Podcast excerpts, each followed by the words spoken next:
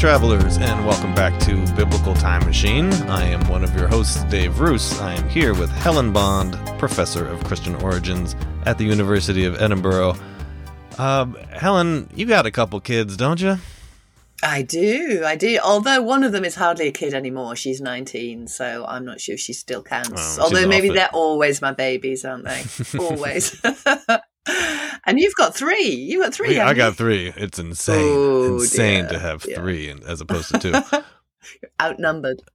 like you know I, I i know how we raised our children i'm expecting you had a similar experience like our, our children had the cushiest easiest you know most Still do. you know waited upon childhood that Oh, any yeah. child has Oh, ever yeah. had Definitely. I am just the maid, you know, I'm the servant to everybody. I, I know my place in the house.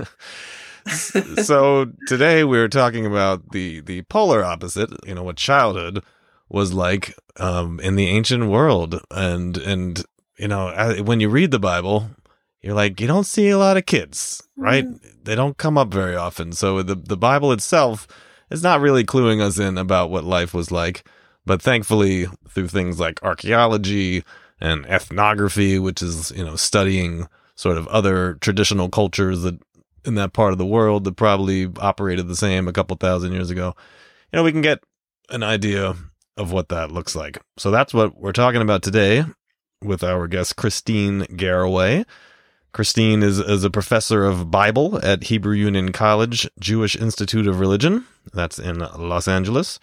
And uh, she wrote a great book. It's an award-winning book called growing up in ancient israel children and material culture and biblical texts. And I want to mention that that book, Growing Up in Ancient Israel, was published by SBL Press, and SBL Press are the same people behind uh, Bible Odyssey, our little partner website, right? And when we talk about childhood, of course, we're not talking. I mean, nowadays, childhood goes on for, I don't know, when does childhood 28. finish? 30? when are we no longer responsible for them? This is an actual in- question I want to know. When exactly. Are we no longer too. but I mean, at, at a sort of a, a minimum, we, we take childhood to go on till 16, 18, something like that. But um, I mean, in, in, in ancient Israel, we are talking up to about basically puberty, isn't it? So, Mm. I mean, by 12, a girl is, is ready to get married and a boy is considered a man at, at that age. So it's a, it's a much more condensed time, I suppose. So, I mean, we're talking about, about small people up to the age of 12 or so today. Yeah, and as we discussed with, with Kristine, you know, the odds, sadly, the odds of a child making it to 12 were, were vanishingly uh, slim, so that's that's a big part of it. But yeah, for now, let's let's get to our conversation with Kristine about childhood in ancient Israel.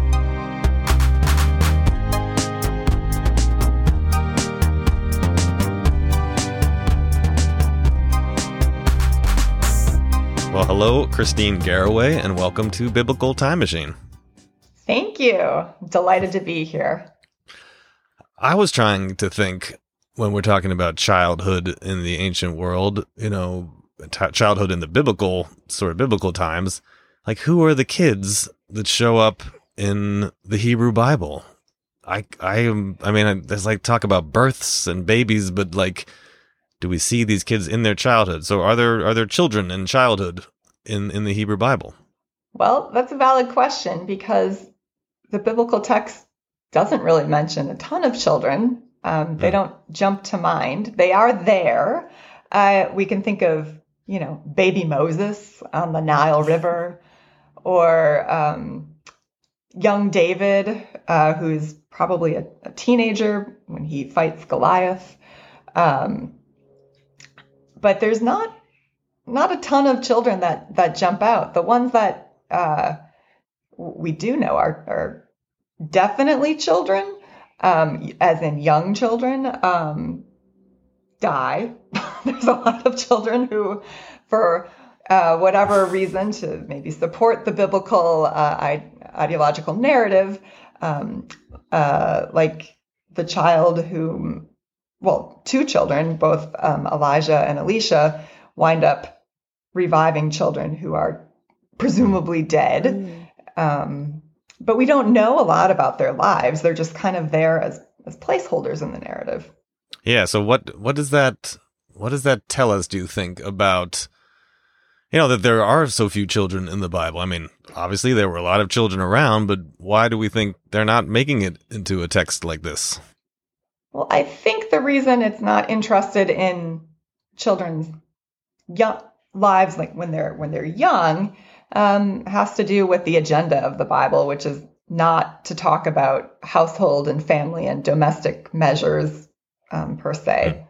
Uh, like you mentioned, we do have a lot of births, and that was super important. So we do know that the text is interested in populating the larger storyline with the people that it needs to mm. to appear. Um, but I mean, we do see we do see children. I want to be clear about that. It's just not whole narratives about children's lives in the same way that we get whole narratives about um, grown-ups was there such a thing as childhood in the ancient world? I mean, you get the impression that that's maybe a, a more modern sort of concept. I mean, was there a, a sort of a, a, set idea that you know this is this is a, special time for a, little person? Yeah, I would say that childhood, in the way that we think about childhood today, you know, um, where children are encouraged to play and explore and uh, not put to work, um, it, go to school, get educated. Um, that, that's not the same sort of childhood that existed in the ancient world, which isn't to say that there was a, a period of time where children weren't children. It's mm. just a period of time where children um, well, because the, the structure of the ancient family and the, the family household was different, that it was, um, you know, everybody had to work together to make the household uh, succeed. So children would be given jobs early on, um, and uh, like we might call them chores today, which would be, hmm. you know, like you get a sticker on a sticker chart if you do a chore, but in the biblical world, if you didn't you know, gather sticks for the fire. You're not going to have a fire. If you don't, hmm. you know, go out and pick vegetables, you're not going to have food for the evening. Um, so there's, I, I think, a greater weight placed on the economic uh, contributions that ch- children could have um, than we tend to think about today, um, especially uh, younger children. Um, I read a lot of ethnographic literature that talk about societies that are similar to the structure we have in the biblical world. And it's talking about children who are running errands, um, you know, taking the donkey 13 miles to go to the nearest town to pick up something. And I think about my own child. I'm like, I could barely, you know, get him to take the garbage out and come back without wandering off. So I think there's just a different um, way that life existed in the ancient world, uh, which is not necessarily carefree and happy playtime for a childhood. Well, yeah, let's. You, you mentioned, you know, households, and I, I'm, I'm kind of fascinated by the idea of trying to picture, you know, what what would a household look like in the Iron Age? You know, if if we're in the land that we, you know, call Israel today, that that that part of the world, the ancient Near East, was yeah can what do we know from archaeology and and like ethnography like you said about what what a household looked like? It wasn't probably just one little nuclear family in in a in a little house right? It, it, more like a compound? What what do we think? Yeah we're we're talking um, multi-generational households.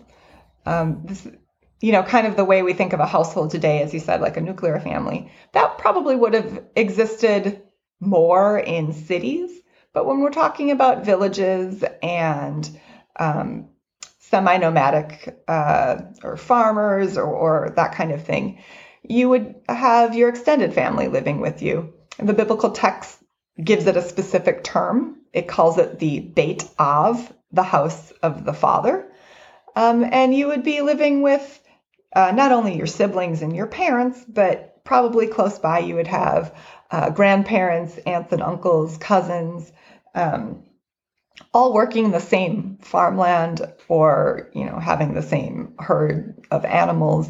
Um, so really a a multi generational.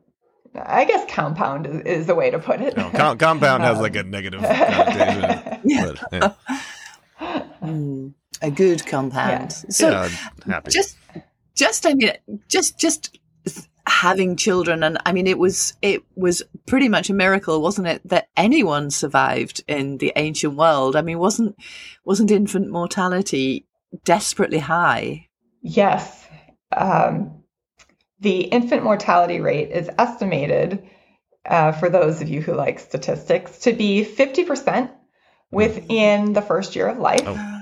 And then after that, Wow. so those who survived the first year of life, um, it's estimated another 50% uh, would not have made it to the age of 15, which means that if you were a woman, you would be spending most of your adult life pregnant so that you could make sure that you had enough live births that then uh, you know you had children who were able to mature and become adults um, so I, I think the estimate is somewhere like um, having six children to to successfully reproduce two human adults. Um, i mean it's just you know staggering the way that just these perils in the ancient world uh, were a part of daily life do you think that made any difference to the way that people bonded with their children? I mean presumably they loved them just as they love them today but it must it must have been strange thinking you know there's a good chance that that this child won't won't survive. Yeah, that's a good question. Um, there's been, it- it's actually a contentious issue, I would say, because there's been ethnographic studies that um, a very famous one took place in, in South America where the ethnographer went in and she was like torn apart because this child died and she was sobbing and she's like, I'm so sorry, I couldn't help. And the women of the village looked at her and was like, why is this lady so upset? like, like, like it was nothing and so sometimes people say, well, you know, in the ancient world, it was just whatever. Um, you know, someone died. All right, we'll try again. But it's my sneaking suspicion that that isn't true. I think they did care very much for their children. And I think they did value their children. And I think the way, at least that I'm reaching this conclusion, is by looking at all of the various um, like lullaby slash incantations we have that uh, try and protect the children. There's amulets that try and protect children. There are uh, various things you can place in the household to protect children. So there are all these measures taken to try and protect the children, which to me indicates uh, that there there was a desire to protect the children. And I don't think it's just because the woman didn't want to, you know, have to go through another pregnancy, but, but I think there was a real desire for those children um, that we see within the text because they were valuable. Yeah, I was gonna ask you about that. I, I know that, like we just talked about in, in the Bible, there's not a lot of talk of, of of childhood, but there's a lot of talk and a lot of you know anxieties over over having children and am I going to be able to have children? Um, and then it sounds like in the archaeological record too, there's there's evidence right of of this sort of parental anxiety over losing a you know possibly losing a child or like you said these kind of what's that word apotropaic. I never get it right. What's that those amulets? Apotropaic. oh i see i was close. So, the, yeah, the biblical text, yeah, it does again hint at, I think, things we see in the archaeological record, which is why I think it's so important to bring the archaeological record uh, to the table when we're talking about the biblical text, because, uh, you know, there's so many lacunae, uh, things that are skipped over in the Bible that you can fill in, um, or at least suggest to fill in through archaeological data. So, um, yeah, we see a great desire for, uh, especially it's called like the barren woman uh, motif, where are the matriarchs like Sarah, Rebecca, Rachel, Um, and then later on, we have the wife of Manoah, who becomes Samson's mom. We have Hannah, who is Samuel's mom. Um, they all can't have children at first, and they're they go through great lengths uh, in order to try and have children. Um, and I think it's also important to to note that in the the biblical and ancient world, the divine was understood as the one who opened the womb, so that a woman's womb was closed by default. And it was only through, like, it really was understood as a miracle of birth that the divine chose to open a woman's womb and let her become pregnant. Um, so prayers were very important, um, you know, beseeching the divine. But then there's all sorts of interesting other ways we see that women um, try and help things along. I mean, I guess, you know, similar to when people today get frustrated with prayers not being answered, uh, you might try a different route. Um, we see the story in the book of Genesis uh, where Rachel can't have children and she cries out in chapter 30, Give me children or I will die. Like she desperately wants children. And then later on, her solution to this is to try um, mandrakes. Now, why mandrakes, you might be asking? Uh, well, if you have seen a mandrake, or I guess probably in popular culture, the thing that's most familiar is like the Harry Potter scene where they pick up the mandrake and like the mandrake screams. It looks like a little person and they got to put it back in the pot. Um, mandrakes look like little people. So if you think of a ginger root, a mandrake, similar. And so the idea is, you know, something like if you either ingest the little person, then you'll have a little person in you, or maybe you sleep with it or steep it in tea or something. So um, we see this, uh, you know, sort of thing happening with Rachel. And uh, in Israel, they did um, tests recently on the mandrake root and found trace amounts of human growth hormone, which means that maybe there is something. Who knows? Um, but I guess the flip side to all of that then is that if you don't conceive, then it's it's sort of put into this whole religious realm, isn't it? God has not done it for you, and then and then that's sort of doubly bad. I guess that's partly why barrenness is seen as being such mm. a hmm. shameful, horrible thing. Yeah, yeah, almost like um, a social pariah, cast out, like not even you know the divine beings or god is is interested in you reproducing.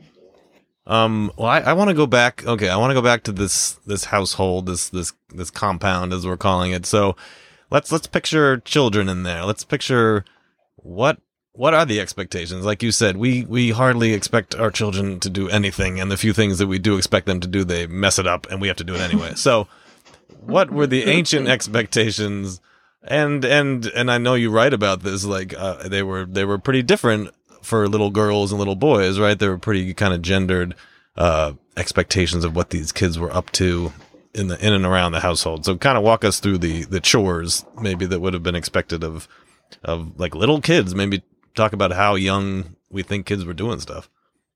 Sure. Um, so let's paint a picture of what this house actually looked like, because I think that will help okay. in uh, understanding why children were asked to do the things they were asked. So if we envision um, a house that has four, we'll go with the typical four room Israelite house.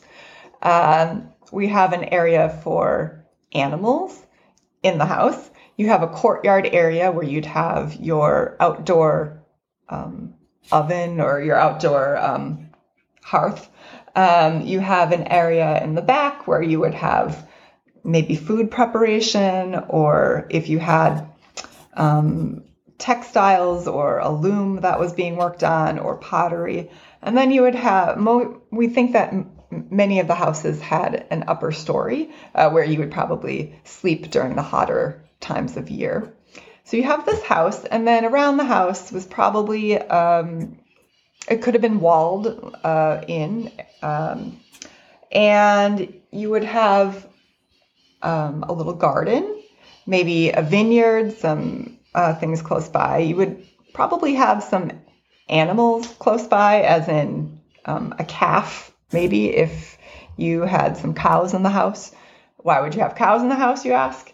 Um, for two reasons. One, um, how do you start a fire? You need fuel, and dung is a really great source of fuel. So that would have been something children could have done is to collect fuel for the fire. Oh, Yeah. There's all sorts of uh, sensory studies that have been done about the biblical world too and how it smells. Um, that's not my area, but people talk about it. Um,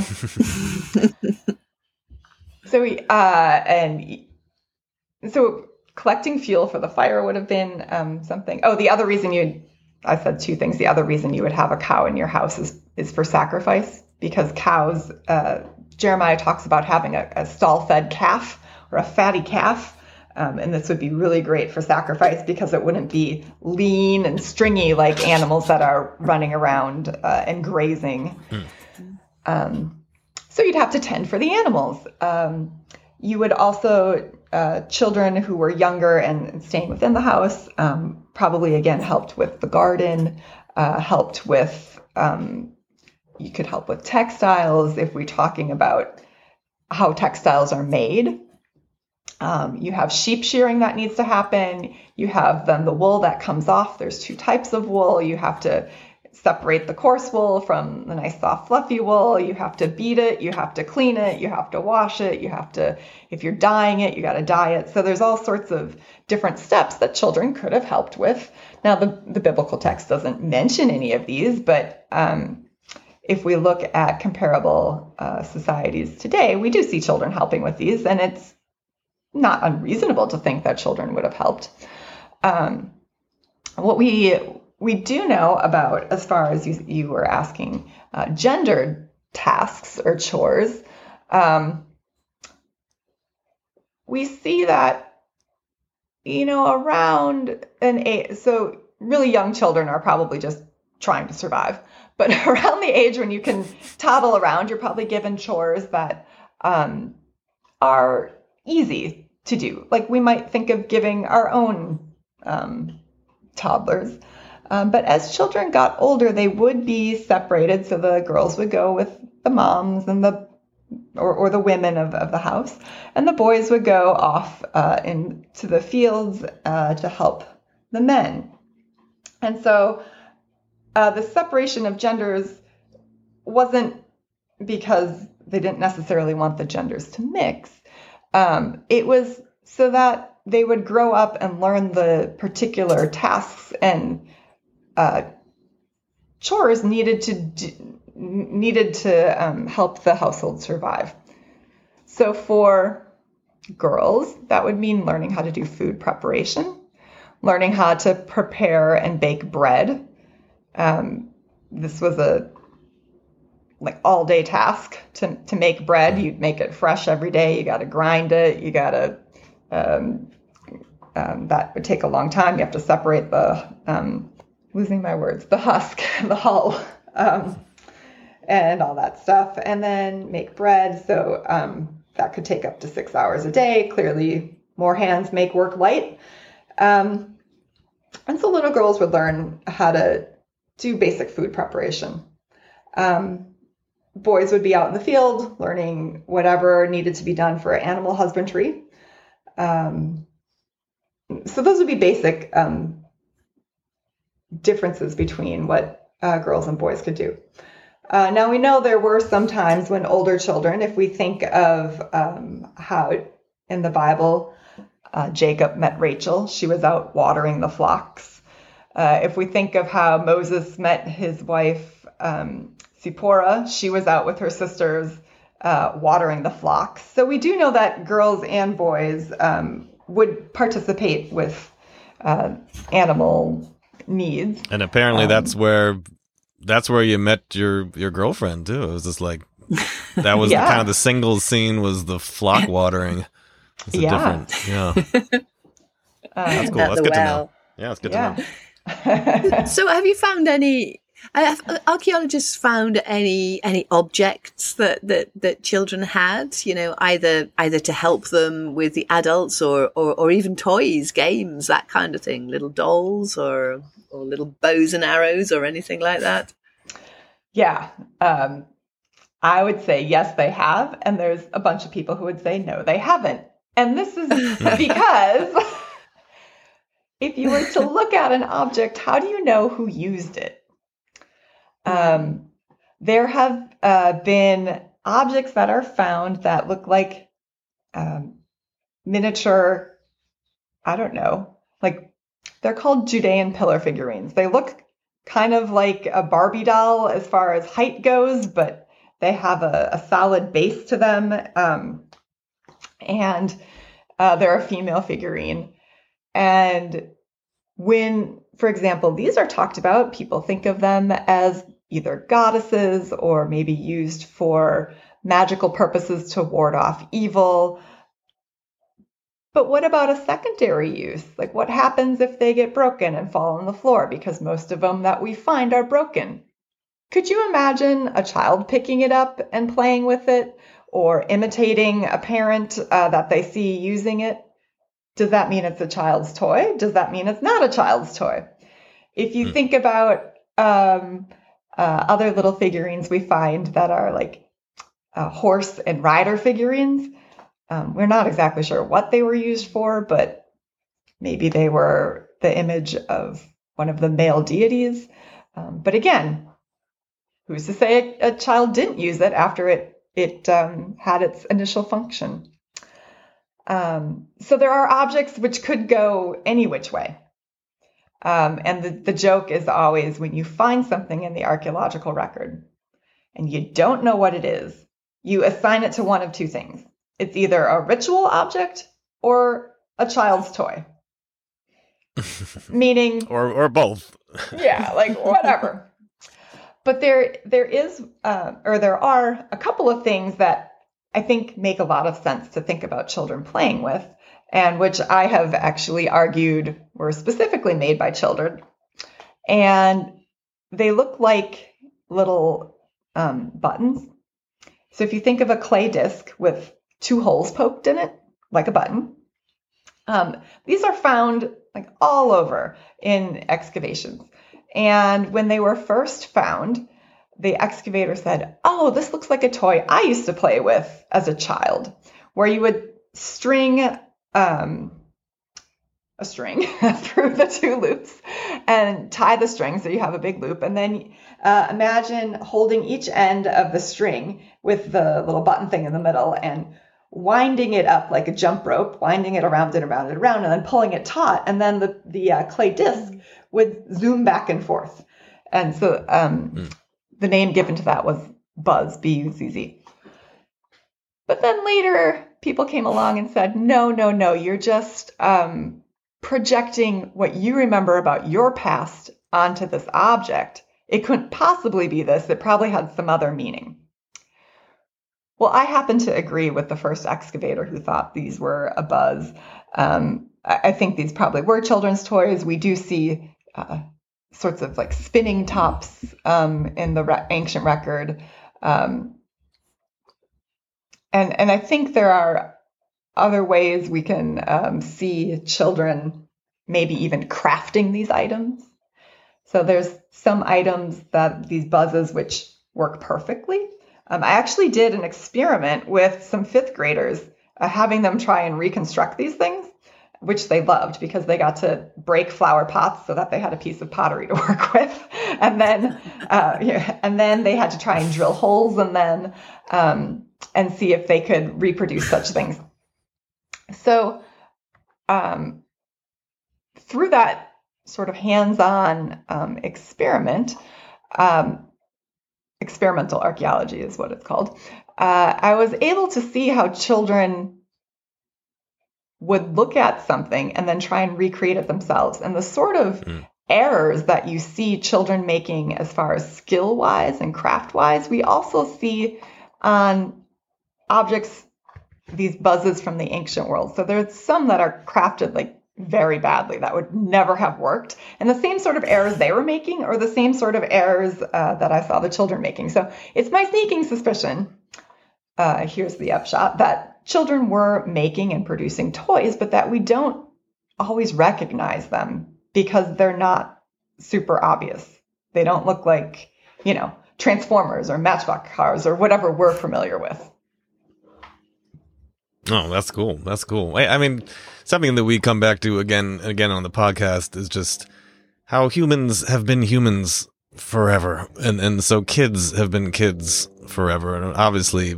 You know, we they expected more out of their children in terms of chores around the house, but like, of course they were playing, and of course they were taking little broken things and making them into into toys. So makes makes perfect sense to me. I'm on your team. I'm on team team toy. um, but if we're talking about you know comparing life now to life back then, we expect our children of a certain age and sometimes earlier and earlier to go to some kind of school. We expect them to leave the house, have some kind of education. Was there anything remotely like school um, for? I mean, uh, yeah, I, I guess I, I, think I know the answer, but certainly for our villagers out, you know, out in in uh, these nomadic villagers, was there anything like school, and or what were they learning, kind of in the home? Was there more, uh, uh, uh what's the word, uh, un, you know, an unstructured learning process going on with the with the family?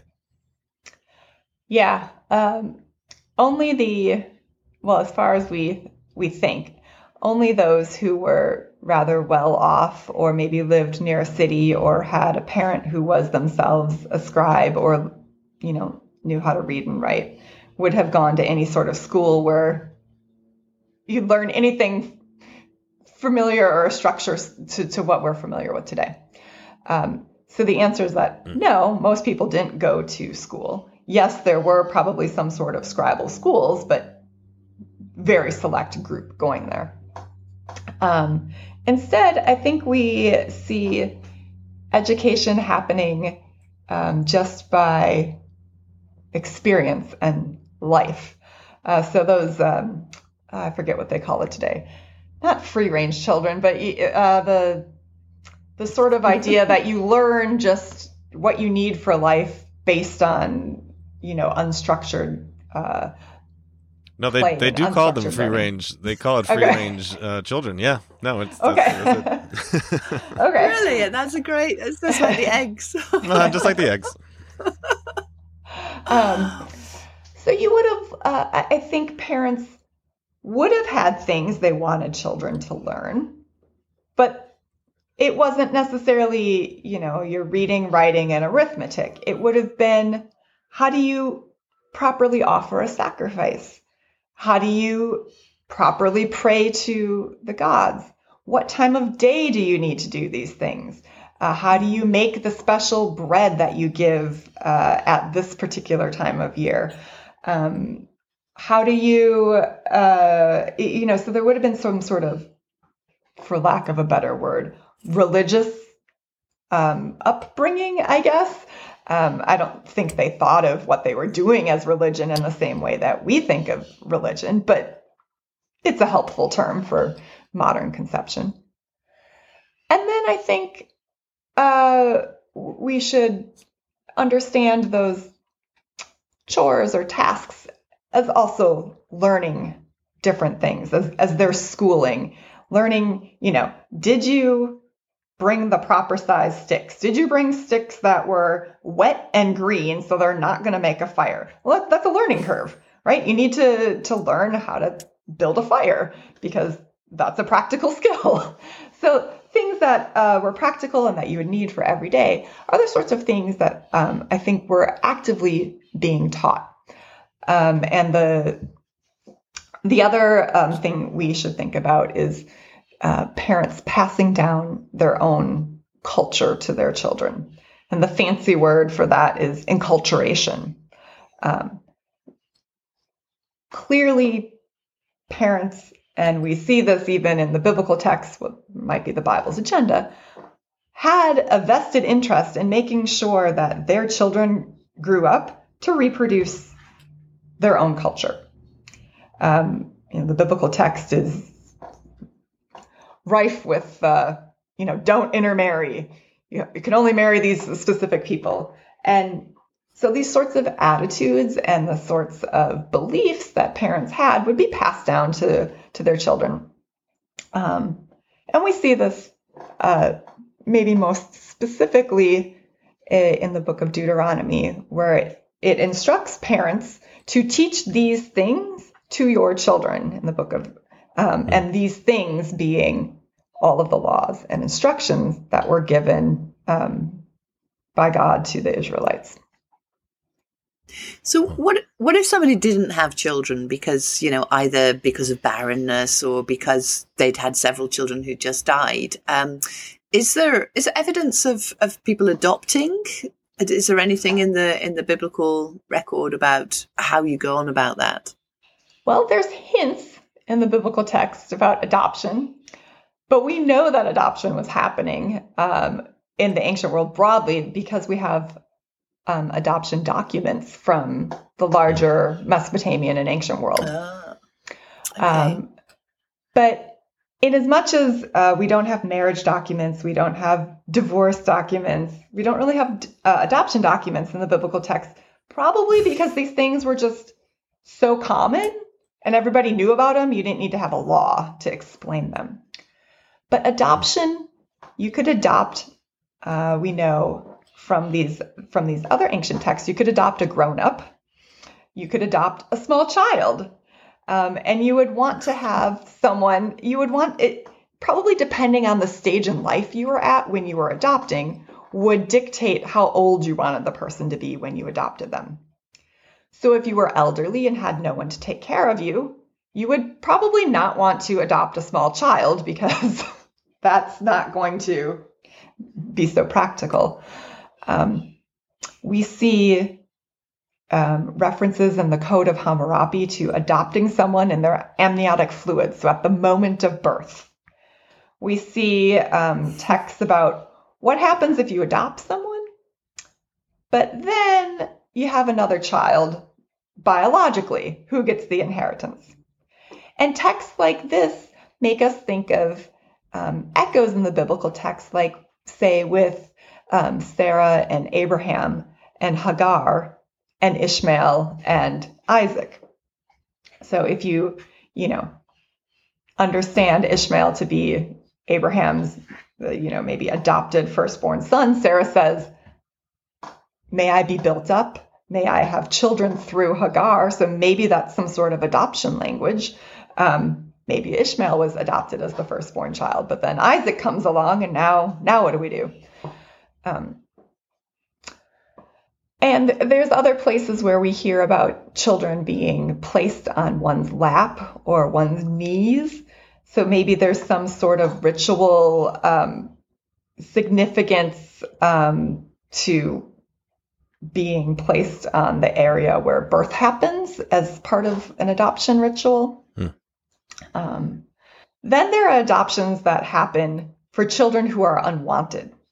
So we haven't talked about what happens if you have too many children or if you have children that you can't mm. take care of. And there seems to be a social institution that was set up for that. Um, in the Roman world, we read laws about the paterfamilias getting, uh, it, being able to decide who lives and who dies and infanticide and that sort of thing.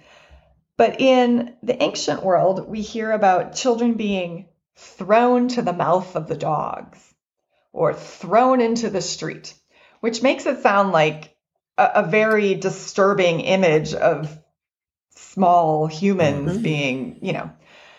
But this was code, uh, code language.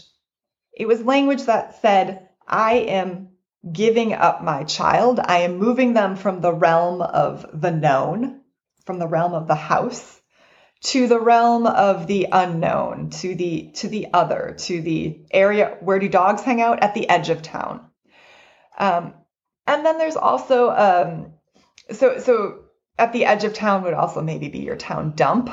Uh, so I think there were areas where just like we have safe drop zones today, um, you know, at a fire station or at a hospital, I think there were quote safe drop zones where if you didn't want your child you could give up your child and then that would be a child who would be available for adoption to somebody maybe without having to pay mm. enormous adoption fees you have that in the roman world don't you sort of exposing children and you know on rubbish dumps and stuff and sometimes they die but sometimes somebody might come along and, and, and take them as slaves or prostitutes or, you know, a variety of other things. Other great Yeah. life choices. Other great, yeah, exactly. It, it doesn't really end up great, except that you don't die. But um, yeah, Yeah. it's not a good start in life. Poor little minds. Yeah. Well, exactly. I, I, I wanted to ask about the biblical story of, of Moses' mother, you know, trying to save his life, but, you know, giving him up and putting him in the bulrushes. Do we think that's, you know, an example of this type of behavior of like, well, hopefully someone picks him up or maybe he just floats away and that's the end of that? I think it is a story at its basic level of child abandonment, which we don't like hmm. to think about, um, especially because it's Moses, you know. um, but it, it was this idea that they couldn't keep their child. So what did they do? They tried to do their best. They didn't just kill the infant Moses as they were instructed, but put him in a little basket. And as you say, hoped for the best. Um, and of course, it did wind up pretty great for Moses, but doesn't wind up so great for everyone else. And I, I think in your research you found some really interesting stuff about twins, haven't you? Um, that people were sort of freaked out by twins. And does this have a bearing on on Jacob and Esau? yeah, twins. Um, so again, you have to like put yourself into the ancient mindset. If you saw someone that looked exactly like someone else, you might think you were seeing double or that there was a evil demonic twin. I mean, you think of like I don't know if any people are uh, fans of the original Superman movies, but like the Bizarro world um, and the, these sort of like it was freaky, like you say. Um, so identical twins. I think it's still a little freaky. I gotta say, I, every time I see twins, I'm like, "What's happening here? This can't exist." So I, I can put myself in their minds very easily. Sorry to all the twins out there. yeah, so identical twins were, um, yeah, uh, I would say not looked upon favorably. There was something definitely weird about them. Again, apology to all the twins out there who are identical twins. But fraternal twins um, did not have the same stigma attached to them. And I think this is specifically why the biblical text gives us all of these descriptions about what Jacob and Esau looked like and are so it's uh, you know very clear to say they did not look alike.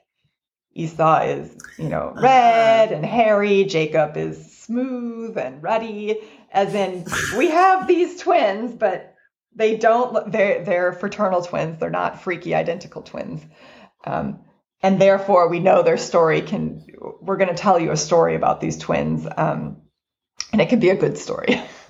Mm, that's true because there is a lot of detail there, and the, and they, the biblical texts don't normally give us a huge amount of detail about what people look like, do they? Yeah, that's really interesting. Yeah.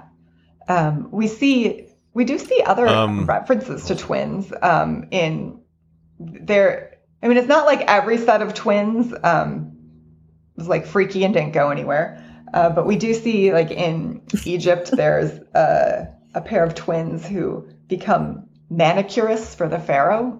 That was apparently a job. Um, Two hands, It's two Yeah. hands, two twins. Two sets.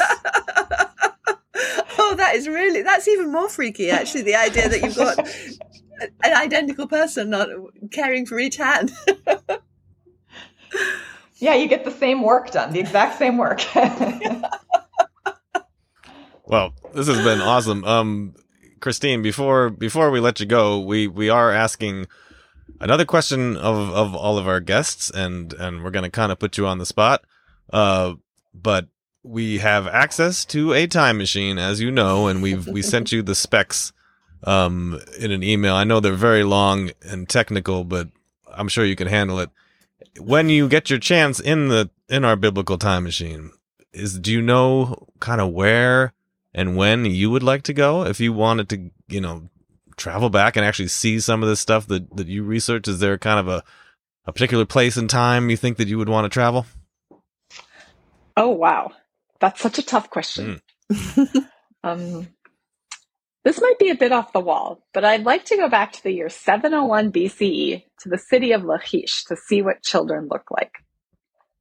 I realize that might sound super specific and a bit random to some of the listeners, but here's the reason. There are very few artistic depictions of what children look like in biblical Israel. One of the best examples we have comes from something called the Lachish reliefs, which show the Assyrian siege of the city Lachish and mm. subsequent deportations of Judean families. I'd be very curious to see if the way the Assyrian artists show the children were accurate. Uh, for example, one of the infants on the relief appears to have an Egyptian style side lock. And sorry, a side like like I'm picturing sort of religious Jews today with the the hair on the side. Is that is that what we're talking about, or is it something different? Something, yeah, something different. Uh, yeah, I should clarify. Okay. Um, so imagine all of uh, one's head being shaved with either a braid or a ponytail of sort over the ear. So a lo- not like the little curly payas like religious Jews wear, mm. um, but a, a, much longer piece of oh. hair, um, and then the rest of the head being bald. Oh wow, that's a that's a mm. look. I'm gonna that's, that's very. I'm, gonna, I'm gonna suggest that to my boys. You can do that, Dave. for picture you day. do that. That's the one haircut I can still do. Wow, for the listeners who don't know, I am a very bald man, but I do have hair around the sides. That's a great oh. idea. I'm gonna bring that back. Oh. Yeah, Although it doesn't sound very cool looking, but all right. So you're gonna travel back in time to check out the haircuts of kids. I think that's worth it. That sounds great. We'll we'll still we'll let you use the time machine for that for that mm-hmm. purpose. Awesome. Um, all right. Well, for now we're gonna we're gonna let Kristine go, but thank you so much for coming and talking about childhood in the ancient world. We have not touched this at all, so it's it's really fascinating and important.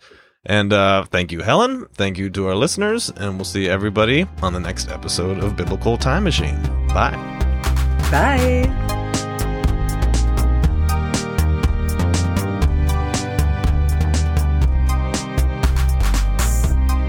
If you're enjoying Biblical Time Machine, consider supporting us through a membership in our Time Travelers Club. For just $5 a month, you get access to all sorts of bonus content, and you can message us, and it's really fun, and you become our new best friends.